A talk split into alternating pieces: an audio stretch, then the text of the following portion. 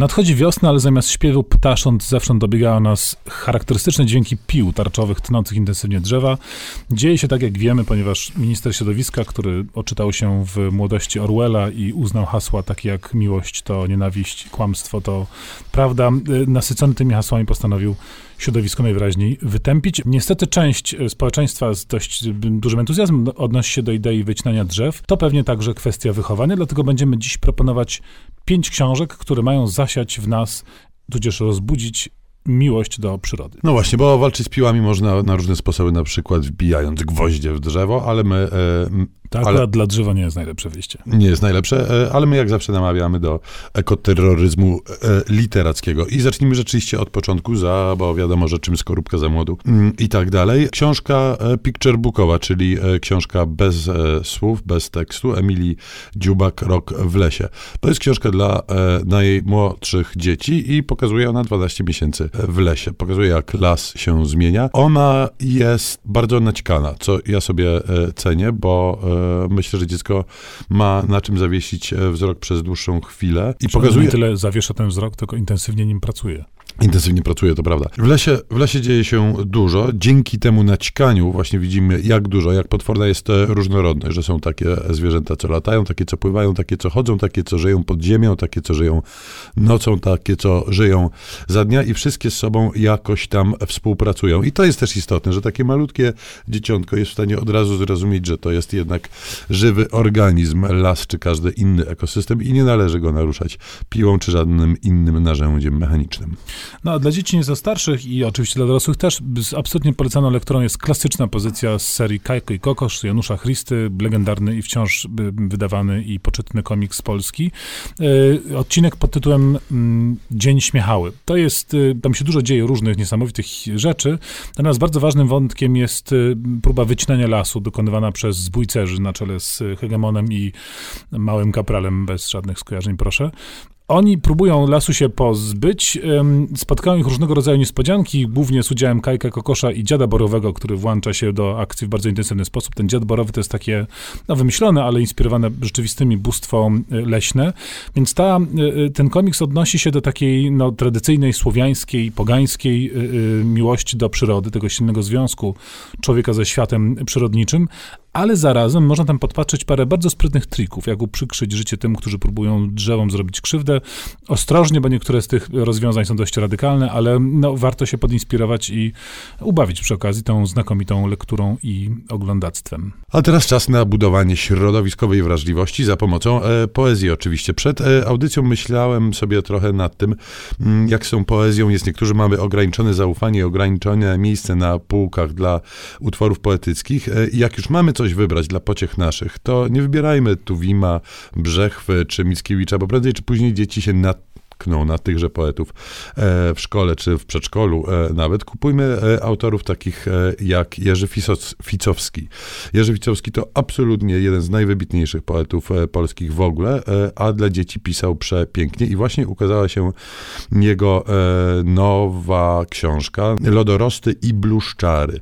Bardzo pięknie jest to rzecz wydana z takimi dwoma, co zawsze mnie rozczula, zakładeczkami i przepięknie zilustrowany przez panią Gosię Herbę Młodą graficzkę, która świetnie utrafiła w taką e, wrażliwość i temperaturę e, tych wierszy, a temperatura jest e, różna, bo temperatura wyznaczana jest przez pory roku, jest ich tu pięć, jak na każdy rok przystało, zima, wiosna, lato, jesień i zima znowu. I ta zima najbardziej chyba rozczula, którą żegnamy i która odchodzi, bo rzeczywiście trzeba być poetą o wrażliwości Jerzego Ficowskiego, żeby w zimie dostrzec nawet w małych, drobnych, przybrudzonych kawałkach śniegu, e, jakieś rzeczy wspaniałe, piękne i zachwycające.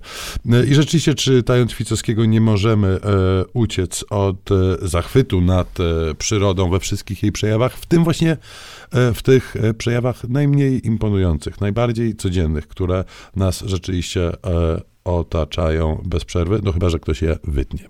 Do wiosenno-przodniczych lektur wrócimy za chwileczkę.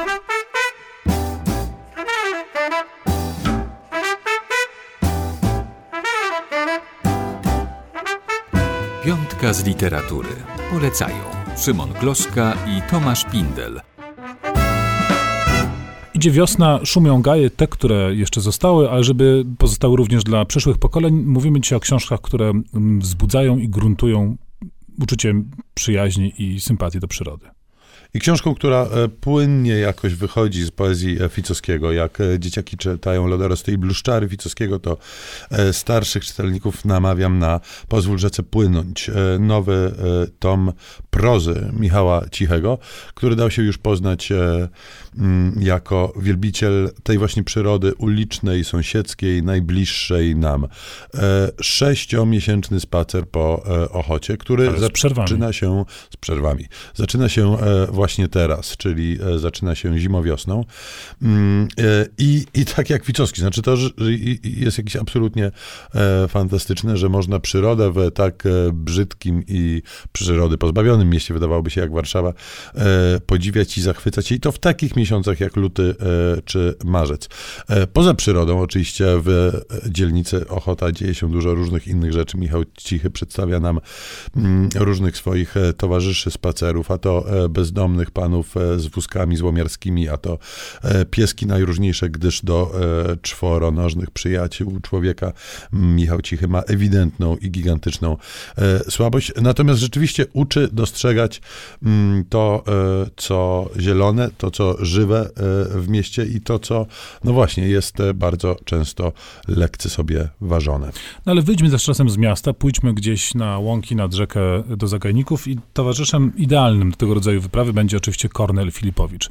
Filipowicz się w naszej audycji pojawia z pewną regularnością, a to dlatego, że jest pisarzem znakomitym, być może jednym w ogóle z najlepszych, na pewno jednym z najlepszych polskich pisarzy XX wieku, a zapomnianym bardzo, chociaż mam nadzieję, że ostatni sukces jego korespondencji z Wisławą Szymborską jest początkiem jakiegoś renesansu zainteresowania y, Filipowiczem. Trzyma w ręku tomik pod tytułem Dzień Wielkiej Ryby. To jest wybór jego opowiadań wędkarskich. Jak wiadomo, Filipowicz generalnie uwielbiał wędkować i wychodzenie nad rzekę z wędką było czynnością, której poświęcał sporo czasu, entuzjazmu, ale i bardzo dużo e, twórczości. Te opowiadania pochodzą z różnych tomów, można je znaleźć rozproszone, ale tutaj mamy właśnie w jednym intensywnym skupieniu. E, niesamowitość prozy wędkarskiej i przyrodniczej Kornela Filipowicza polega na tym, że on rzeczywiście kreśli sytuacje dziejące się właśnie w takim przyrodniczym, środowiskowym, naturalnym y, otoczeniu, przy pomocy bardzo prostych i krótkich posunięć y, piórem. Y, to nie są żadne spektakularne puszcze, pustynie, góry i tym podobne rzeczy, tylko zwykły właśnie kawałek łąki, jakiś zagajnik i właśnie jakaś rzeczka gdzieś tam płynąca.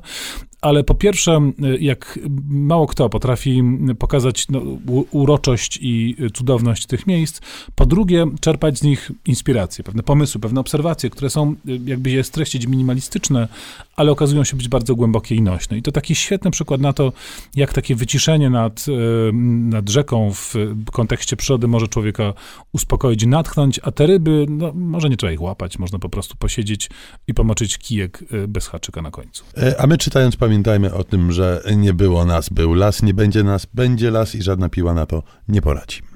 Miejmy taką nadzieję. Pozdrawiamy. Tomasz Dąb-Pindel i Szymon Leszczyna-Kloska.